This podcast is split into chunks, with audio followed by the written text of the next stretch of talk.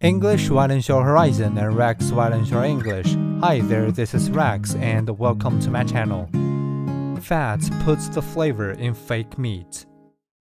The fake meat industry is flagging. Most plant based options come only in the form of patties. One ingredient that is missing, as any butcher worth his salt will tell you, is fat tissue. Fat in cooked meat releases hundreds of savory compounds. But efforts to cultivate fat in the lab have stalled. Without an animal's network of blood vessels to nourish the tissue, it dies. Now, researchers writing in eLife, a journal, have devised a simple workaround. Instead of growing a great fatty lump, they cultivated mouse and pig fat cells in two dimensional sheets and then used a binding agent to layer them together.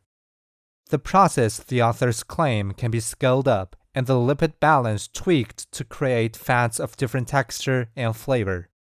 If they're right, fake meat might be about to move beyond processed burgers and nuggets to a new era of marble steaks and streaky bacon.